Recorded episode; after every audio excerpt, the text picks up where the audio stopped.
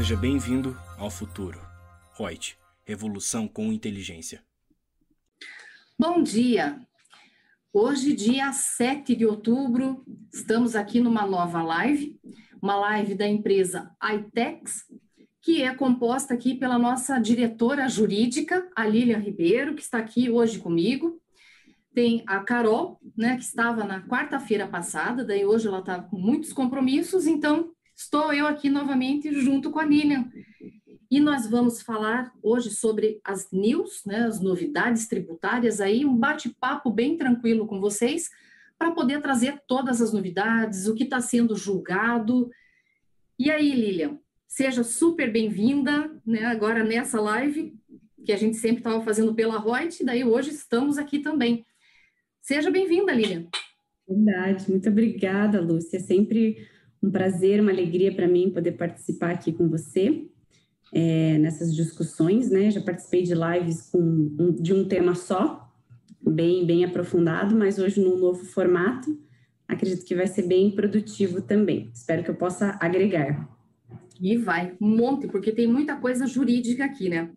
A Lilian, então, ela, além dela fazer parte da diretoria jurídica, né, da ITEX, ela também tem o escritório de advocacia dela, que é a Lilian, não, não é Lilian Ribeiro. É Lilian Ribeiro. Sociedade de...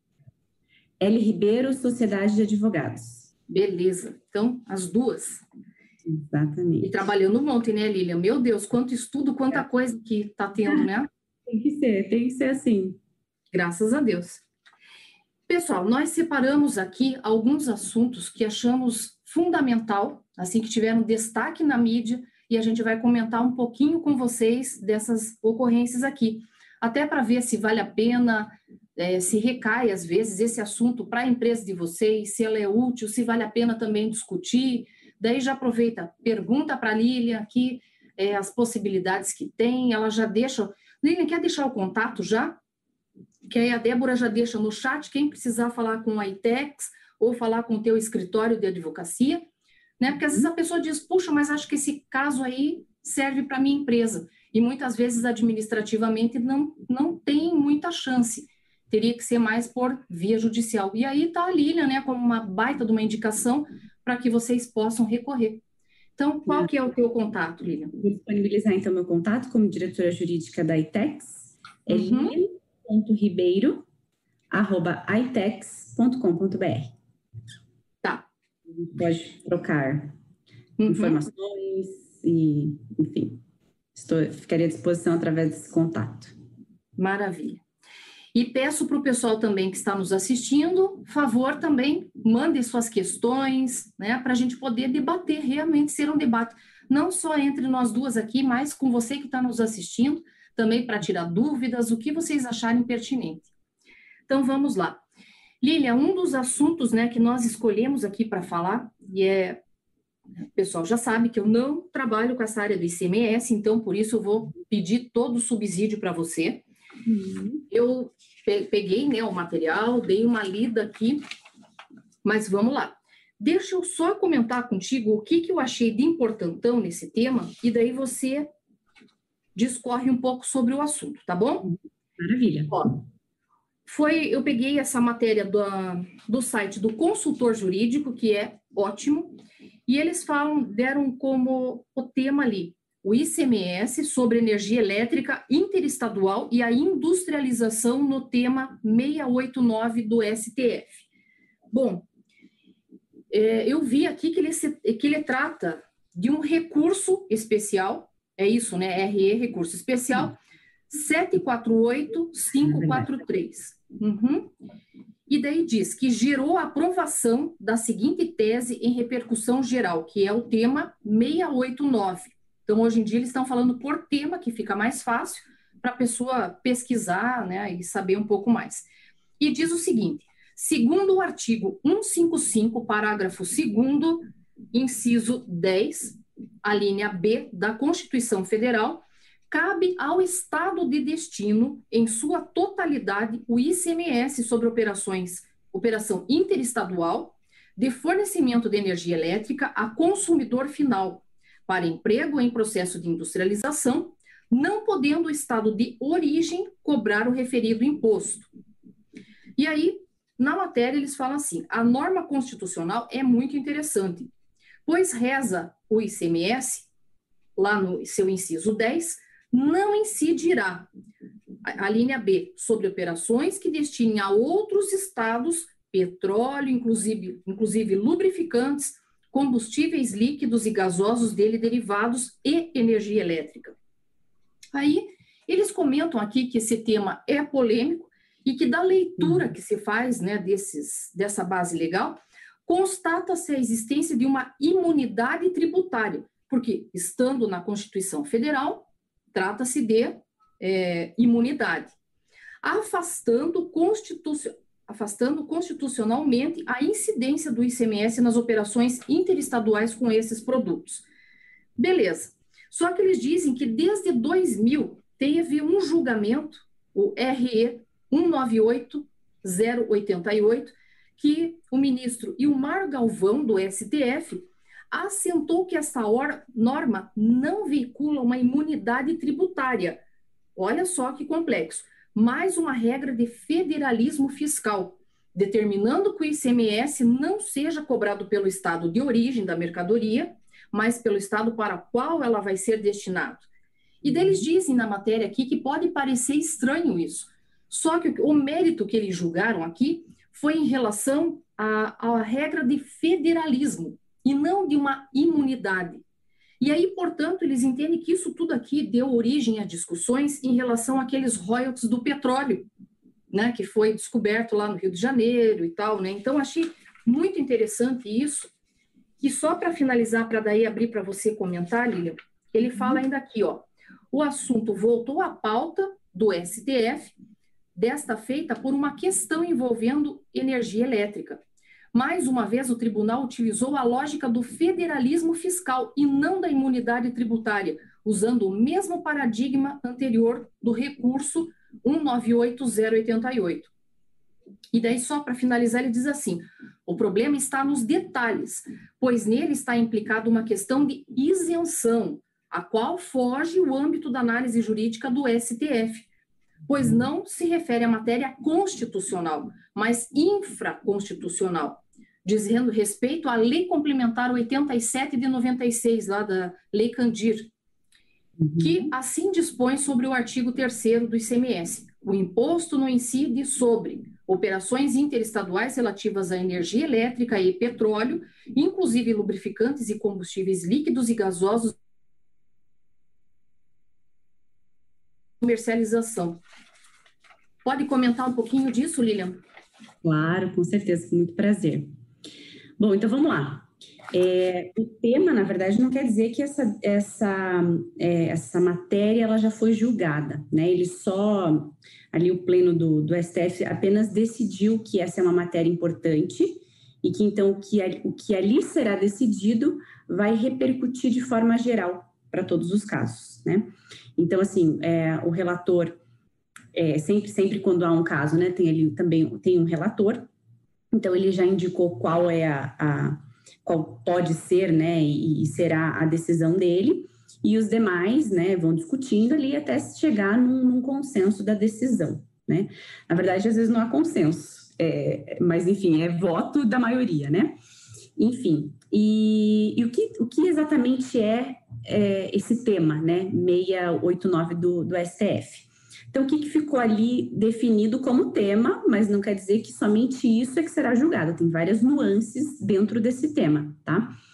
Mas, basicamente, o ICMS, inserto nas operações de, de energia elétrica interestadual, em que a, a obrigação de pagar o ICMS é toda do estado destino e não do estado em que né, é, sai a, a, mercadoria energia elétrica é, para outro estado. Então, assim, é, quais são as nuances né, interessantes para a gente trazer aqui a respeito desse caso, tá? Então, assim, é, nós temos uma imunidade prevista no artigo 155 da, da Constituição Federal, que, que, diz exatamente que não incide ICMS sobre operações que se destinem a outros estados petróleo, uh, lubrificantes, combustíveis e energia elétrica, que é o caso desse tema né, que nós estamos discutindo. Então, assim, de fato, nós temos essa disposição de uma imunidade, ou seja, não se tributa ICMS. Mas também nós temos o princípio é, da, da, do federalismo fiscal. Então, assim, compete aos estados é, dizer quem tributa, quem não tributa. Então, assim, nós temos uma, um sopesamento aqui de, de, de, temas constitucionais, né? O federalismo fiscal e a imunidade tributária é, em, em litigância ali, né? E, mas, de fato, o que, que esse caso também é, traz uma certa curiosidade. É, eles assentaram, né, decidiram esse tema e já né, é, caminhando para a incidência do ICMS. Então, ou seja, eles não eles estão desconsiderando a imunidade. Então, a incidência do ICMS no estado destino. Ok. Isso pelo princípio do federalismo fiscal. Quem determina são os estados, o que vai cobrar ou não vai cobrar. Mas é, foi trazido ao processo um, uma discussão da Lei 87 de 96, que eu, só para eu não errar, eu vou, eu vou, eu, porque eu não sei de cabeça a lei, é, que diz assim, né, o imposto não incide sobre operações interestaduais relativas à energia elétrica e petróleo, inclusive lubrificantes e combustíveis líquidos, quando destinados à industrialização ou comercialização. Então, eles trouxeram aqui um tema de uma lei que é infraconstitucional, e a gente sabe que no STF é, nós tratamos de temas constitucionais. Então, a imunidade, ela sim está prevista na Constituição. Agora, a disposição da Lei 87 de 96, ela é uma matéria infraconstitucional, uma lei né, abaixo da Constituição. Logo, pelo nosso ordenamento jurídico, ela deveria ser tratada pelo STJ. Então, a, a nuance, talvez, é, principal desse caso é de que o STF está é, agindo, está colocando em pauta uma discussão da qual ele não detém autoridade para fazê-lo, né? É, é, é, determinado que em situações, discussões infraconstitucionais, é competência do STJ. Então, nesse sentido, os ministros Gilmar Mendes e Roberto Barroso, eles já sinalizaram de que não deve trazer à baila essa situação da lei infraconstitucional, pois então né, estariam é, é, assumindo uma competência que não é deles, eles são incompetentes para isso. Então a gente fica aguardando, né? Vamos acompanhar esse desfecho aí. É, a gente acredita, né? Como advogamos em prol do contribuinte, a gente é, acredita e espera que seja é, sopesado a questão da imunidade, né? É, é isso que a gente espera. Mas, é, e inclusive um dos, dos ministros, ele vota nesse sentido, né? Pelo, pela imunidade. Mas é, o Marco Aurélio, ele vota com a, é, pela imunidade. E daí o Alexandre de Moraes é que abriu o voto discordante, né? Então eles vão, vão levar para discussão. Mas a gente permanece acompanhando e vamos ver qual vai ser o desfecho dessa decisão. Mas, Lília, o, uh, o federalismo é um princípio, né? O princípio do federalismo. Ele também não está na Constituição, e aí, sendo da Constituição, também não é da competência do STF? Não daria para a gente pensar assim? Exatamente. É, esses dois são. E se eles se tivessem apenas a, esses, a, né, a imunidade e ao federalismo, ok. Mas o que foi trazido é, é, principalmente pelo, pelo Alexandre de Moraes, foi é, a disposição da lei é, infraconstitucional, né, a lei 87 de 96. Então, ele, ele trazendo isso, é, descaracteriza essa questão. Então, assim, a gente não pode trazer à baila essa, essa, essa discussão da lei infraconstitucional, porque Agora, se eles ficarem na discussão entre a imunidade e o federalismo, aí ok, aí ok estar sendo discutido no âmbito do STF. E o que a gente espera é que a imunidade permaneça. Né? Permaneça o entendimento de que há imunidade. Beleza. Nossa, é complexo, né? Meu Deus uhum. do céu. Essa área. Ah, eu estava vendo até ontem no Instagram um, de uma pessoa, é, e dele falou assim, ele começou a ter, e foi isso que me chamou a atenção, direito tributário é muito difícil, eu tenho que estudar todo dia, tenho que estar muito atento. E daí eu falei, né, falei nossa, estou ouvindo isso aí, parece que dos meus alunos e tudo. E aí mais embaixo ele diz, eu escuto isso direto, só que não é só para essa área, né? Todas as profissões hoje precisam se manter extremamente atualizadas para tudo, né? E não é só na sua área de atuação.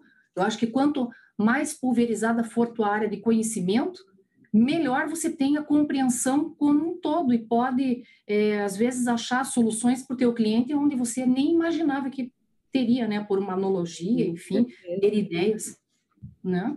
certeza, a multidisciplinaridade é importantíssima, né? Uhum. Hoje a gente não pode analisar um caso somente sobre aquele prisma, aquele assunto, né? A gente tem que é. conversar com, com outras áreas, com outros assuntos, porque cada vez mais, né, eles, a gente, todos se integram. Uhum. Vamos para outro tema, Lilian? Vamos lá. Vamos lá. A outra, já que se falou do Marco Aurélio, então já vamos falar no Celso de Mello, né? Melo, tá saindo. Então, né? vamos lá. E tá saindo. Peguei é. também uma matéria aqui, que é também do consultor jurídico, né? A gente tem que dar a fonte de onde é que estamos tirando as coisas uhum. para poder debater. E ele diz assim: a manchete, indicação de Cássio Marcos ao Supremo é publicada no Diário Oficial. E achei interessante, Lilian, que ele fala assim: o presidente Jair Bolsonaro indicou para uma vaga no Supremo Tribunal Federal o desembargador do Tribunal Regional Federal da Primeira Região, Cássio Nunes Marques. Saiu no Diário Oficial e tudo, né, como tem que ser. E daí ainda fala: a indicação foi submetida ao Senado. Para ser nomeado, ele precisa ter o nome aprovado em plenário por maioria absoluta dos senadores. E ele ainda tem lá uma sabatina também, né, Lilian, que tem que passar, né? Uma sabatina, uhum, exatamente. É. Aí achei também legal que eles falam do perfil né, desse provável uhum. novo ministro. Não, investiga tudo, né? Uhum. Os bons e ruins, tudo. Não passa despercebido nada. Mas é que ele é olha... muito importante, né? Sim. Não é para menos. Não, é fundamental. E olha que legal, a, a maneira como eles falaram. Isso aí, para mim, é um elogio, né? Porque eles dizem assim, ó. Seus pares consideram que ele tem densidade técnica. Que beleza, né? Uhum. E tem uhum. mostrado coragem em decisões firmes. Quer dizer, ou seja, às vezes não está agindo politicamente, está indo né, com base ali no tecnicismo, no que reza a legislação. E diz que se destacam pela fundamentação jurídica sólida. Então, acho que a gente espera aí ter uma pessoa talvez consciente nos votos, né? Pelo perfil que eles falam. E diz que uma das marcas registradas desse desembargador é produtividade, proferindo mais de 600 decisões por dia, Lilian do céu. Imagine esse homem, né? Tudo, tudo com a cabeça dele é lá uma loucura. Muito boa e... também, né? Porque não, Sim. Né? não é só dele que provém as decisões, uma equipe. Sim, sim é uma equipe toda, né? E, ó, é. e a defesa da implantação de novas técnicas de gestão e informatização, né? Claro, porque a informática em tudo aí está vindo para ajudar. Não é o futuro, é o presente, né? É, exato, é o futuro já agora, né? Não é futuro, é aqui. Exatamente. E diz, Marques foi indicado para a vaga do decano Celso de Mello, que antecipou a sua aposentadoria para o dia 13 desse mês. Uhum. Porque o Celso de Mello era para se aposentar dia 1 de novembro, porém, por questões de, de ordem médica, acabou antecipando. Como que você vê essa indicação e possibilidades dele ser aprovado e assumir uhum. essa vaga do Supremo? É, é, assim, às vezes as pessoas podem pensar, né? Ah, mas essa matéria, né? Tá trocando um por outro, isso não impacta na minha vida. Uhum muito, né? É muito importante a gente ficar antenado em relação a isso, porque ele está assumindo um papel no qual ele vai proferir decisões que têm impactos econômicos, sociais, tributários aqui para nós, né? Então, assim, a gente tem que ficar realmente antenado, é, né? E sondar já como que é o perfil dele, né, se é um bom nome ou não. Eu acho que isso o tempo dirá, né? É, o histórico dele como desembargador no, no Tribunal Regional Federal da Primeira Região, né, como você bem leu aí, listou, ele tem um histórico, né, é assim, de, de seriedade, de, né, com, com, que, com os princípios legais, com a Constituição, enfim. Né, é técnico, bastante técnico, trabalha bem. Então, assim, vamos, a gente espera que a, na chegada dele, né, que ele ainda precisa passar pela aprovação do Senado, mas a gente imagina que, que, que passe, né, é, pelo histórico dele. Então, perto, né? E a gente espera que realmente seja um excelente nome para compor a, a, mesa e, e vamos ver se ele realmente, né? É, é, é tudo isso que, que, que, estão dizendo aí, a gente espera que sim. E, e assim, né? Alguns, claro que alguns podem é, trazer, né? É, é, ah, foi uma, uma indicação política uh, ou não, a gente estava se questionando nisso também, né?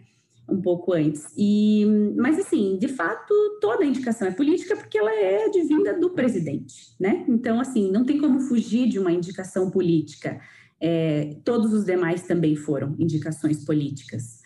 Né? Então, é, agora a gente é só esperar mesmo, não tem muito que dizer antes de vê-lo né, compondo a mesa do STF, porque é, é diferente, né, assim, a, o desempenho dele como desembargador no TRF primeiro e agora no STF, né, as decisões têm muito mais impacto, muito mais. E é interessante também, porque assim, a gente estava falando ali, né, no assunto anterior, de que é, é, né, teve uma decisão anterior por outro ministro que já nem compõe mais a, a mesa e, né, e eles vêm seguindo esse entendimento. E a gente, quando a gente vê que alguém novo está assumindo o STF, a gente sempre fica naquela expectativa de que alguns assuntos ressurjam e talvez ele né, possa trazer é, um novo olhar, um, um, novo caminho, uma nova interpretação para alguns temas que são importantes para nós, né? Todos os temas são importantes para nós como cidadãos, né? mas aqui para nós dentro do ramo do direito tributário. Então a gente espera que, né, eventualmente ele traga é, novos horizontes, novos, né, e, e né, trazendo isso possa né, incentivar os demais, enfim. Então assim é uma mesa de discussão, né? E, e, eles vão chegar num consenso ali. A gente sempre espera que baseado na Constituição. É, mas é, é, interessante, né? Porque o direito não é um só, não tem uma resposta. Ele é bem, bem multidisciplinar e também subjetivo. Ah, então, tem várias, podem, para uma, para uma questão, tem várias respostas dentro da própria Constituição Federal. Então, vamos aguardar, né? A gente está aí de olho mesmo, assim, bem fixo, para ver né, como vai ser esse desempenho dele ali no STF, depois que ele passar pela sabatina do, do Senado, claro. E você veja, é, para as pessoas que estão nos assistindo, quando a gente fala nessa parte do Supremo, uma, uma das funções aí do Supremo é justamente julgar questões que estão na Constituição Federal, né? Já até fazendo um link com a matéria anterior que nós comentamos, que a Lilian bem relatou aqui. É, então, tributos, né? Por onde que isso nos afeta diretamente como empresários, como contribuintes, enfim é a parte de tributo. E onde é que nós encontramos toda aquela base da tributação? É na Constituição Federal. Então, quem que vai julgar alguma situação nesse sentido é o Supremo. Então, por isso que a Lilian falou, tem que ter mesmo essa preocupação, olhar o passado, o perfil dos profissionais que vão compor essa mesa e que vão julgar as questões, porque isso direto ou indiretamente, quer dizer, diretamente para o empresário e indiretamente para nós como consumidores. Porque se é uma alíquota, alguma coisa que eles digam, olha, bata o martelo e dizem, não, é constitucional, como foi aqueles 3% lá da, da COFINS, importação, né, Lilian? Que foi julgado daí constitucional o aumento de 1%, e aí, em virtude disso, onera o empresário e que, é claro, vai passar isso no preço do produto e que vai chegar para nós, como pessoas físicas consumidores. Então, impacta realmente. Por isso, da relevância desses temas aí que nós trazemos. Exatamente. Vamos passar para mais um? Agora é legislação, Lília, e esse também é muito, muito contigo, e nós uhum. já fizemos, nós duas já fizemos uma ou duas lives até sobre isso, já nem sei mais, a gente já falou tanto, né, Aline, que a gente até se perde. mas que as pessoas podem pesquisar aí no nosso hall todo de lives no YouTube e também no podcast. Tem tanto essa como várias outras lives que nós fizemos e outros materiais, todos no podcast. Então, pega as principais plataformas aí e busca lá por Reut, iTex, que vocês vão encontrar bastante informação. Lilian, é sobre a portaria é, do, Ministério, do Ministério da Economia e Procuradoria-Geral da Fazenda Nacional, que a portaria 21 562. Ela é de 30 de setembro de 2020. Saiu no Diário Oficial do dia 1 do 10. Institui o programa de retomada fiscal no âmbito da cobrança da dívida ativa da União. E diz ali que esse programa de retomada pode envolver, primeiro, concessão de regularidade fiscal com a expedição de certidão negativa de débitos, é, CND, né, ou positiva com efeitos negativos, CPEN, a suspensão do registro no Cadastro Informativo de Créditos Não Quitados do Setor Público Federal, CADIM, relativo aos débitos administrados pela Procuradoria-Geral da Fazenda Nacional, suspensão da apresentação a protesto de certidões de dívida ativa, autorização para sustação do protesto de certidão de dívida ativa já efetivado, suspensão de, das execuções fiscais e respectivos pedidos de bloqueio judicial de contas bancárias e de execução provisória de garantias, inclusive dos leilões já designados, suspensão dos procedimentos de reconhecimento da responsabilidade previstos pela Procuradoria-Geral da Fazenda Nacional 948 de 2017 e suspensão administrativa ou judicial. Vamos lá, Lilian, vamos falar um pouquinho das modalidades desse programa de recuperação fiscal. Ele tem tanto para pessoa física quanto para jurídica, né? Exatamente.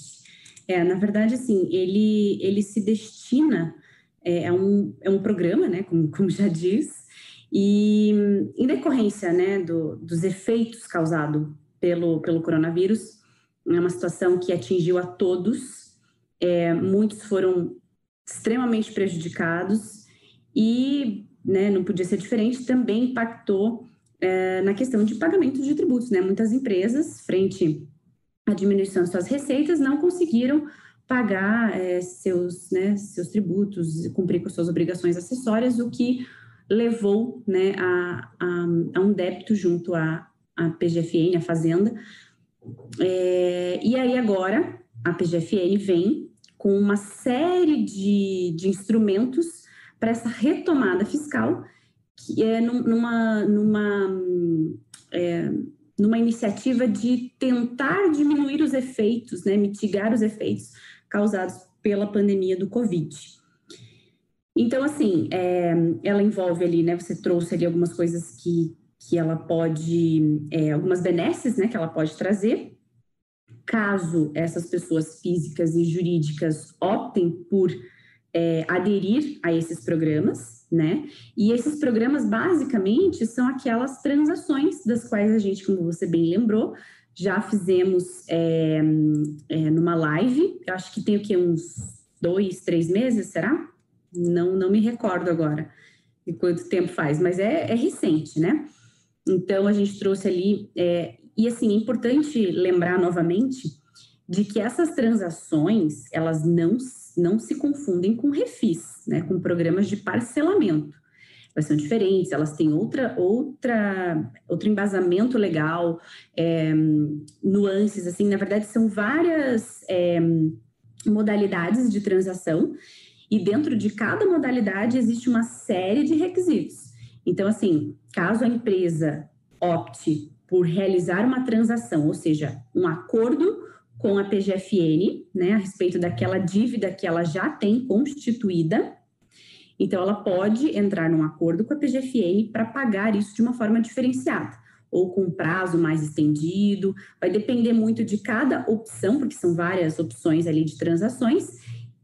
E não é simplesmente, ah, eu quero essa ou aquela opção. Ela tem que se enquadrar também nos requisitos, que são uma série de requisitos. A gente né, nos, nos dedicamos a uma live de mais de uma hora, eu acho que foi, né, a respeito desse tema, Então, é interessante, né, para quem quiser se aprofundar um pouquinho mais a respeito disso, é, revisitar essa live.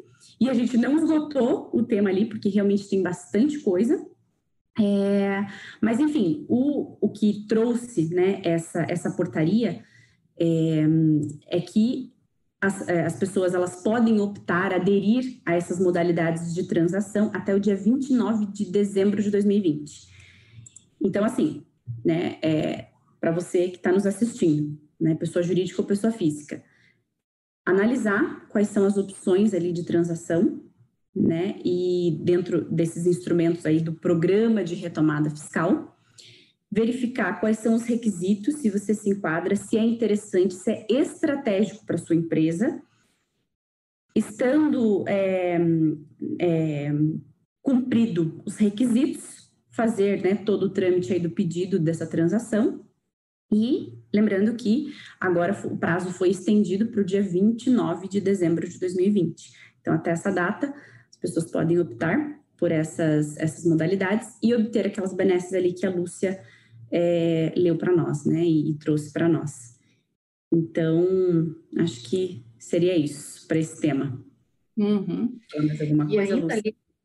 Tá, nessa mesma norma, ele diz ainda: estão inseridos no programa de recuperação fiscal os contribuintes que já formalizaram acordos nas modalidades de transação atualmente em vigor. E só relembrando, é aquela transação extraordinária e a excepcional.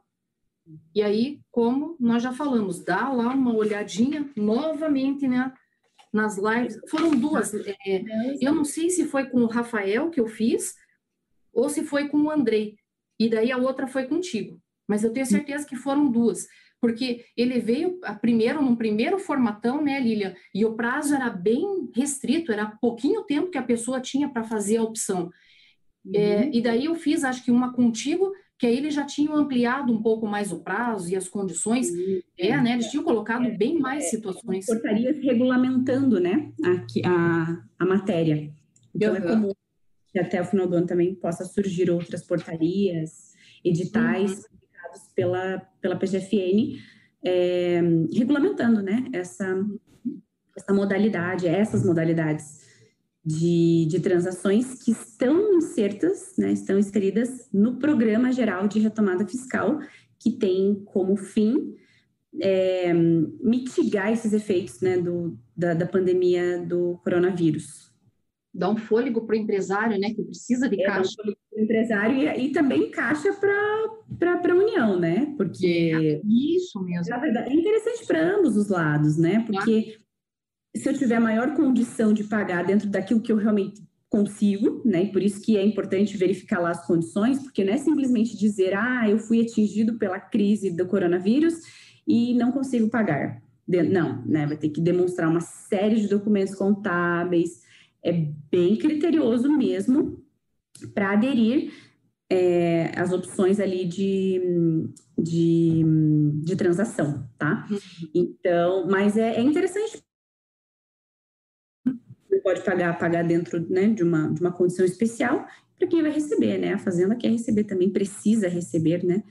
Claro. E, mas só, assim, as pessoas fazem muita confusão, não é refis, tá? Não é refis eles têm uma expectativa, mas ainda também não, né, não, não, não temos ainda.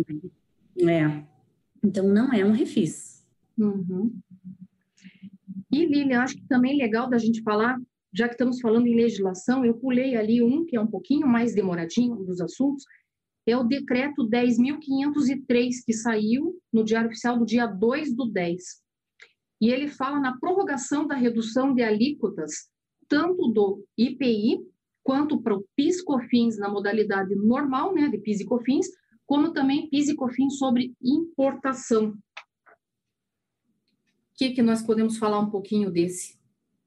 É, acredito que, é, de fato, né, de, na verdade, de direito não temos muito mais a agregar, só acho que ele realmente estendeu, né, é, hum. o prazo e acho, acredito que não tenhamos muita, muita discutir. Ali, né?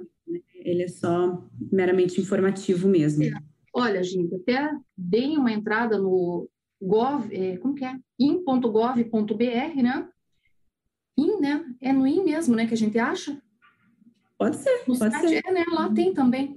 Que você encontra a legislação e é daquelas legislações chatas, né, Lilian? Porque, ó, é daquela decreta que, né? O decreto não sei o que passa a vigorar com a seguinte alteração. E daí você entra lá e ele diz, aquele do artigo tal de não sei o que, não sei o que. Daí você tem que correr um monte de legislação para ver que produto que é aquele que ele está é, estendendo esse benefício. Exatamente, é. Mas, assim, em suma, é que ele prorroga realmente a aplicação né, da redução das uhum. alíquotas de, de, tributo, né, do, do IPI, PIS, COFINS, para a lista, né, que, que nós temos ali descrita no, no anexo 1, se eu não me engano. É. Não, no, no artigo 1. Artigo, isso, artigo 1 uhum. Artigo 1 E Lília, esse daí eu queria que você comentasse. Olha, gente, para vocês terem uma ideia, eu comentei com a Lília. Eu vou ser muito sincera, tá? Eu imprimi, são 28 páginas aqui de uma solução de consulta na íntegra, 28. Eu li o começo, o resumão, tá? Tô sendo muito sincera. É a solução de consulta número 112, COSIT, é de 28 de setembro, agora de 2020, quer dizer, tudo bem recente, e ele fala na COFINS, diz na não cumulatividade, Zona Franca de Manaus, revenda de produtos alimentícios, Lei 10.996 de 2004, alíquota zero, créditos, exclusão do ICMS da base de cálculo da contribuição. Quer comentar? Maravilha, posso comentar sim. Vamos Bom, lá. Então, na verdade, assim, a, é, a solução de consulta, ela trata especificamente né, a respeito da alíquota zero de PIS e COFINS. Então, ali foi trazido é, algumas operações da empresa, né, questionando é, se a benesse concedida de alíquota zero do PIS e COFINS dentro da região Zona Franca de Manaus poderia ser estendida para outras operações fora dessa Zona Franca de Manaus. Bom, acho que isso já é bem sabido de que, né, é, é, é, texto de lei, de que realmente não, né? Apenas as vendas de mercadorias destinadas ao consumo ou à industrialização dentro da Zona Franca de Manaus, realizada por empresa, ela pode estar fora, mas se ela está comercializando para dentro da Zona Franca de Manaus ou ali nas vendas internas ali né, na, na, região da Zona Franca de Manaus, essas sim, elas, elas é, detêm essa benesse da alíquota zero de PIS e COFINS. Então, basicamente, a solução de consulta traz isso, né, dizendo que não pode ser estendida essa benesse, porque ela perde o propósito, né? O propósito em conceder essa benesse era para desenvolver e fomentar ali a Zona Franca de Manaus. Então, estender essa benesse, ela foge do propósito para o qual foi criada, né? Então, isso a gente já, já, já vem discutindo isso e já é né, uníssono, digamos assim. Mas o que também é interessante ali, é que eles questionam nessa solução de consulta, é, se créditos de PIS e COFINS, então, né, nas, nas, na comercialização, né, na, na é, que, que incide efetivamente PIS e COFINS, se poderia haver a exclusão do ICMS e uma apropriação desses créditos já de forma administrativa. Então, aqui a gente também já trouxe essa discussão, né, Lúcia, algumas vezes. É, Apropriar-se, a gente sabe que é, já existe a determinação do STF em repercussão geral, já julgou o mérito da causa de que não incide ICMS nas, é, é, ou melhor, a exclusão do ICMS na base de cálculo do PIS e da COFINS né? Ele deve ser excluído da base de cálculo do PIS e da COFINS. Então, esse mérito ele já foi julgado. Porém, ainda pende, né, a, da, da PGFN em relação a alguns quesitos de aplicação dessa decisão, né, os efeitos dessa decisão, a partir de quando, né, a metodologia, eu vou excluir o ICMS é, destacado na nota ou efetivamente pago. Então, algumas nuances dessa decisão, elas ainda serão analisadas pelo STF, mas o mérito já foi definido. Então, algumas empresas acreditam que é, o fato de já haver definido pelo STF, eu posso me apropriar desses créditos sem uma decisão que me conceda isso. Então, nessa solução de consulta, ele traz exatamente isso. Ele diz expressamente que não é possível. Tá? Não é possível apropriar-se desses créditos de forma administrativa sem antes a chancela de uma decisão judicial. Então, né, a gente reforça aqui, necessitando, né, é, é, para a recuperação desses créditos, é preciso uma ação, tá? É, aí, assim, pode haver uma, uma, uma, decisão liminar concedendo isso, ou uma decisão já transitada em julgado. Somente após isso eu posso levar essa decisão ao âmbito administrativo e aí poder me apropriar desses créditos. Mas sem uma decisão judicial, não é possível, tá? Daí a empresa né, estará sujeita à, à aplicação de multa, é, enfim, porque infelizmente ainda não podemos é, nos apropriar sem uma decisão judicial. Então, isso também é trazido nessa solução de consulta, né? Algo que a gente também já vem falando aí há algum tempo, né, Lúcia? Verdade. E Lilian, você estava comentando aqui, e eu já me toquei de uma coisa importante também, só para fazer um link para o pessoal, né? E um link também com a Reut. Seguinte, nós gravamos cinco vídeos. Primeiro foi feito uma live sobre PIS e COFINS, assim, aspectos gerais, assim, o que era relevante. E aí nós vimos que o pessoal começou a questionar, fazer muitas perguntas em relação a PIS e COFINS, e realmente é uma legislação super burocrática, é, bem complicada, muita coisa né, da, do PIS e COFINS está super ligado à NCM, a classificações da TIP, né, a tabela do IPI, então, é confuso, é fácil de errar. E aí, com base nisso, nós gravamos cinco vídeos. E naquela live que foi feita do PIS e COFINS, a Débora, que nos acompanha sempre nos chats, ela colocou um link que as pessoas se inscreveram para poder ter acesso ao vídeo de primeira mão, né, aos vídeos. Então, nós fizemos assim, Lilia, o episódio, em cinco episódios. Episódio 1, um, falando, é, regra geral, assim, sobre PIS e COFINS cumulativo. No episódio 2, PIS e COFINS não cumulativo. No 3, só sobre créditos. O que, que pode mesmo que está na lei, o que não pode que está na lei e o que é você pode tentar, que tem chances. É, o quarto episódio nós falamos sobre o monofásico, substituição tributária e alíquotas diferenciadas. E no quinto, aí a gente falou na isenção, na não incidência, é, alíquota zero, que também é bem confuso, né? E você vê que ele está uhum. sempre envolvido em um monte de solução de consulta e sobre suspensão. E por que, que eu me lembrei disso? E logo vai estar disponibilizado daí para todas as pessoas esses cinco vídeos. Mas é porque. Legal, né? Sensacional. E, porque é um resumão, né, Lilian? Que se a gente for pegar a instrução normativa que rege sobre isso, é uma cavalona.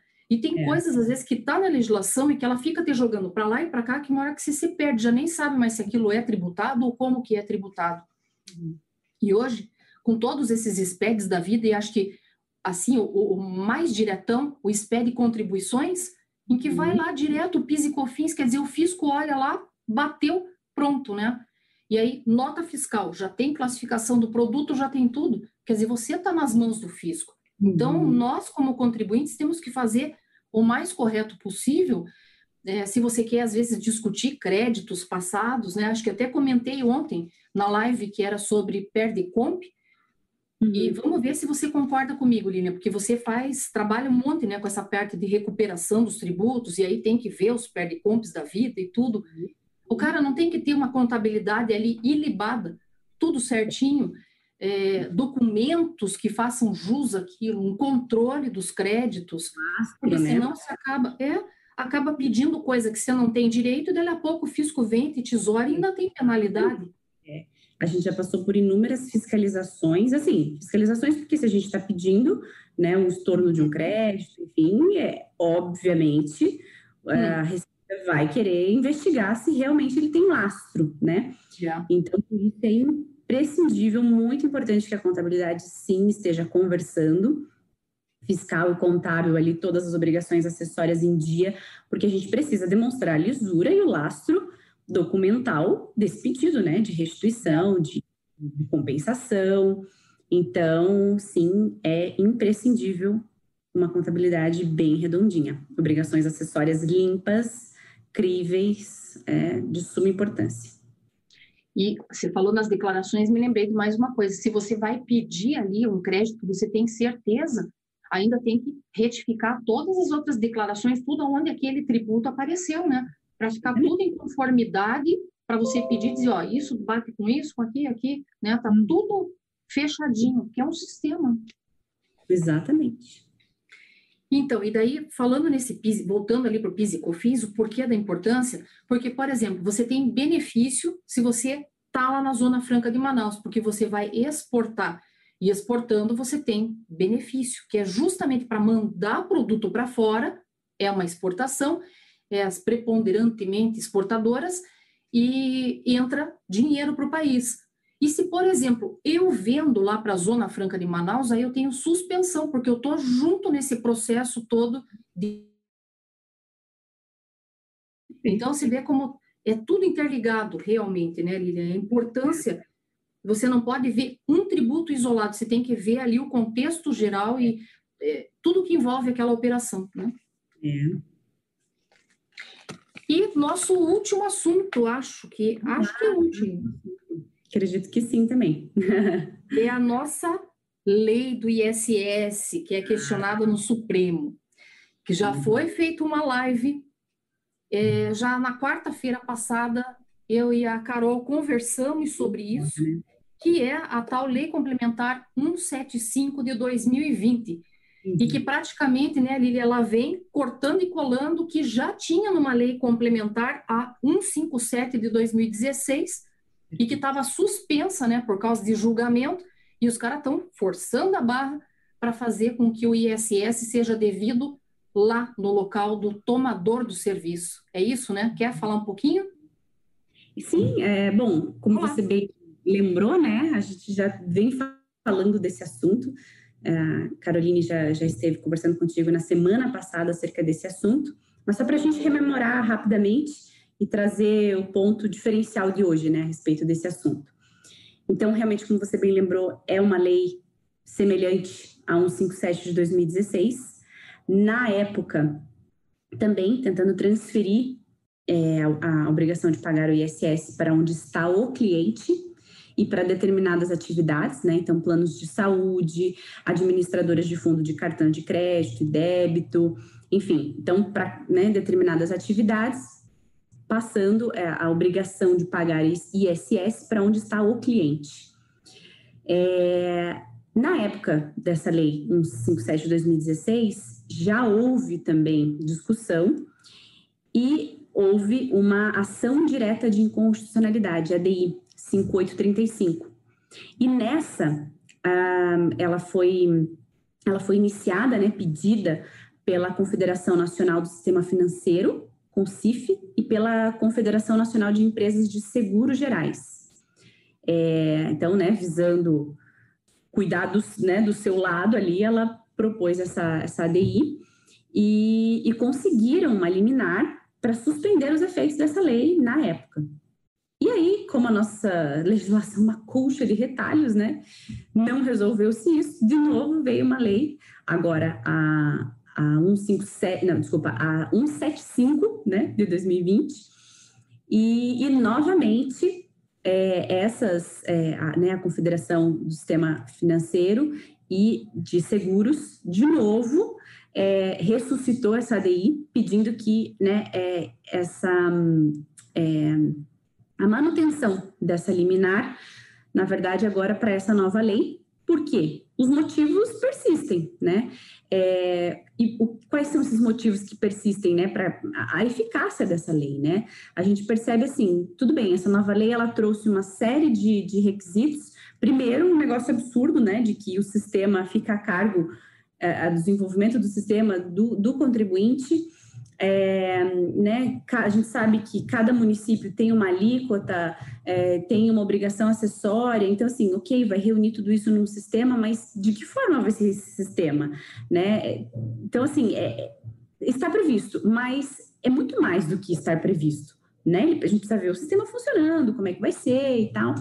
Então, assim, a gente sabe que o sistema dá muito problema, né? Ele precisa de um, de um tempo longo de testes e a gente, né, tá com, com a vigência dela para o ano que vem já. Então, nós estamos quase meados de outubro. Então, assim, é um prazo exíguo, realmente, para colocar em prática algo que é tão complexo e difícil e colocado tudo, praticamente tudo na conta do contribuinte, né?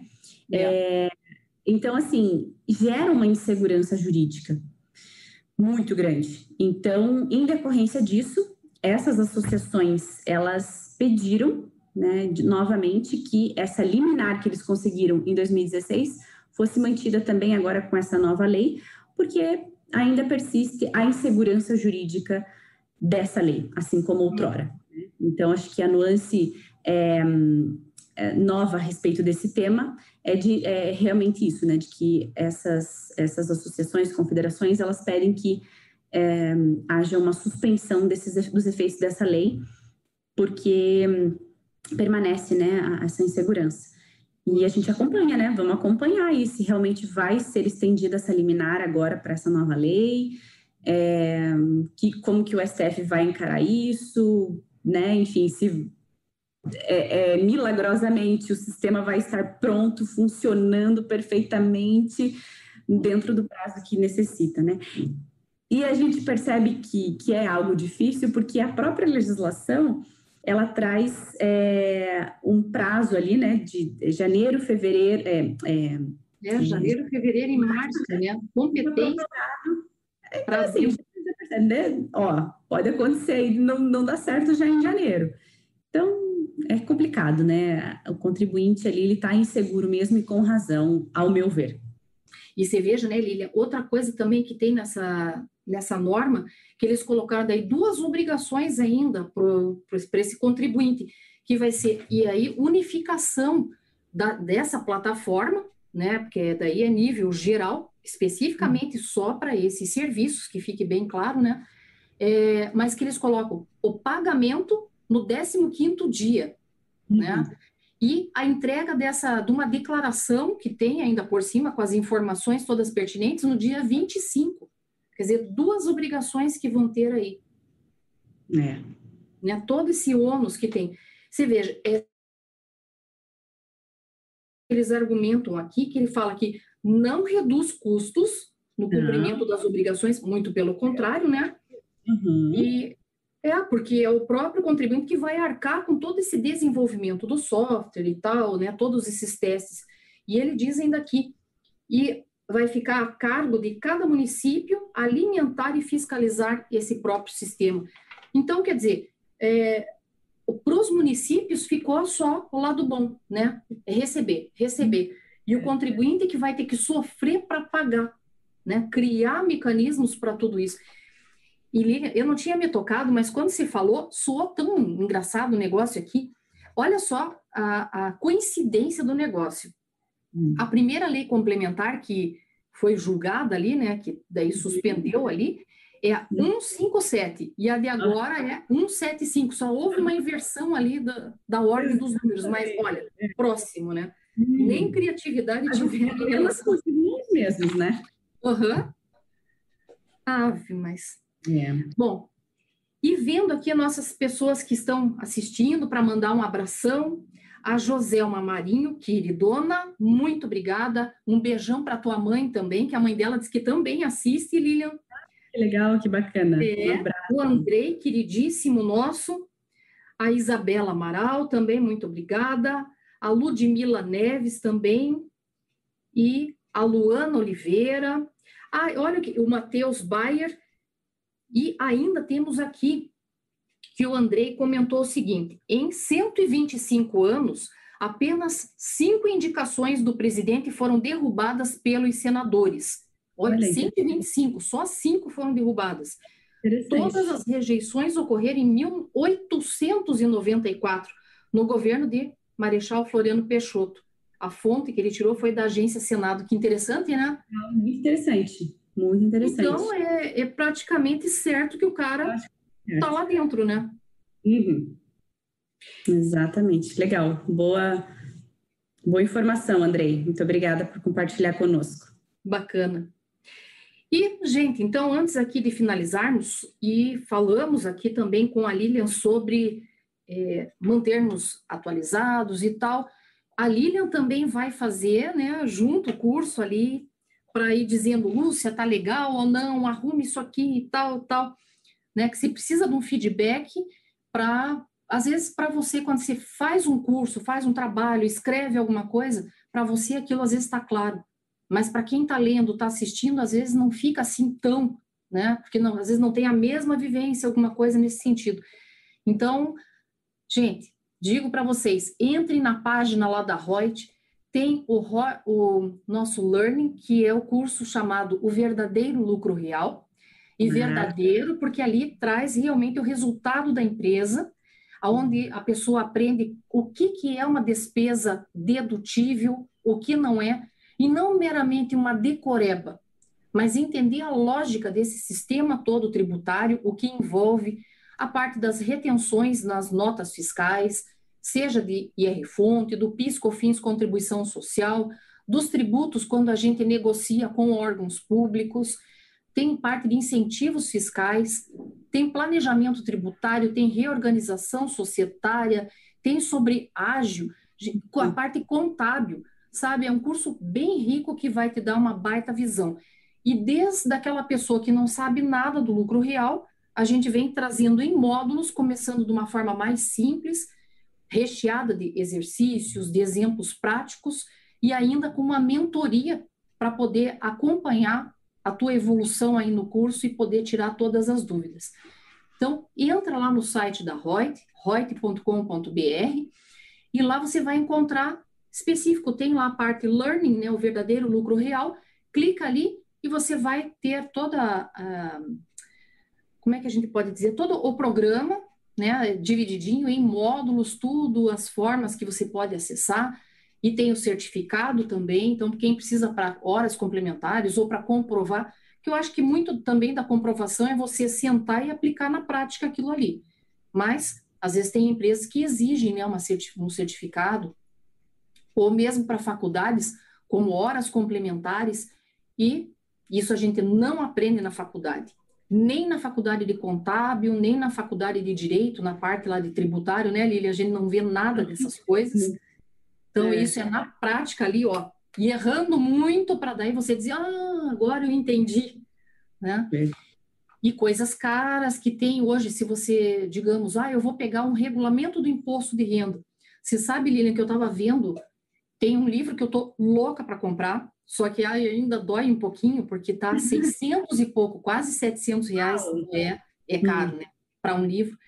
E sabendo que a legislação é tão transitória que logo talvez caia por terra, mas eu achei o regulamento do imposto de renda anotado e comentado, da quase 3 mil páginas, 2.900 e tanto, 3 mil, já vamos arredondar, arredondar em que ele vai traçando tudo que tem ali sobre o regulamento, com decisões de, dos, do Poder Judiciário, as soluções de consulta. Então, veja, um livro e que só fala do imposto de renda, nem traz PIS, COFINS, nada dessas coisas que está ali no curso, né? Está 600, quase 700 reais. Então, acho que o curso fica bem dentro do valor, eu acho que é bem interessante para o pessoal fazer e não vê como uma despesa, mas como um investimento na tua carreira. Né? E uhum. muitas vezes, que nem toda essa minha vida profissional nas empresas que eu trabalhei, eu não ficava esperando a empresa investir em mim. Algumas investiram e outras eu corri atrás, abri mão, né? Peguei, ah, isso, dessa vez eu não compro isso para mim, mas vou investir no meu conhecimento, que o pessoal sempre diz é uma coisa que ninguém tira da gente. E uhum. comprava livros e bancava autodidata, lia, participava de cursos. Quer dizer, isso nós precisamos para podermos nos manter atualizados aí para o nosso mercado de trabalho. Né? Então, fica aí o convite para vocês darem uma olhadinha no curso e adquirirem também aí para ter mais conhecimento.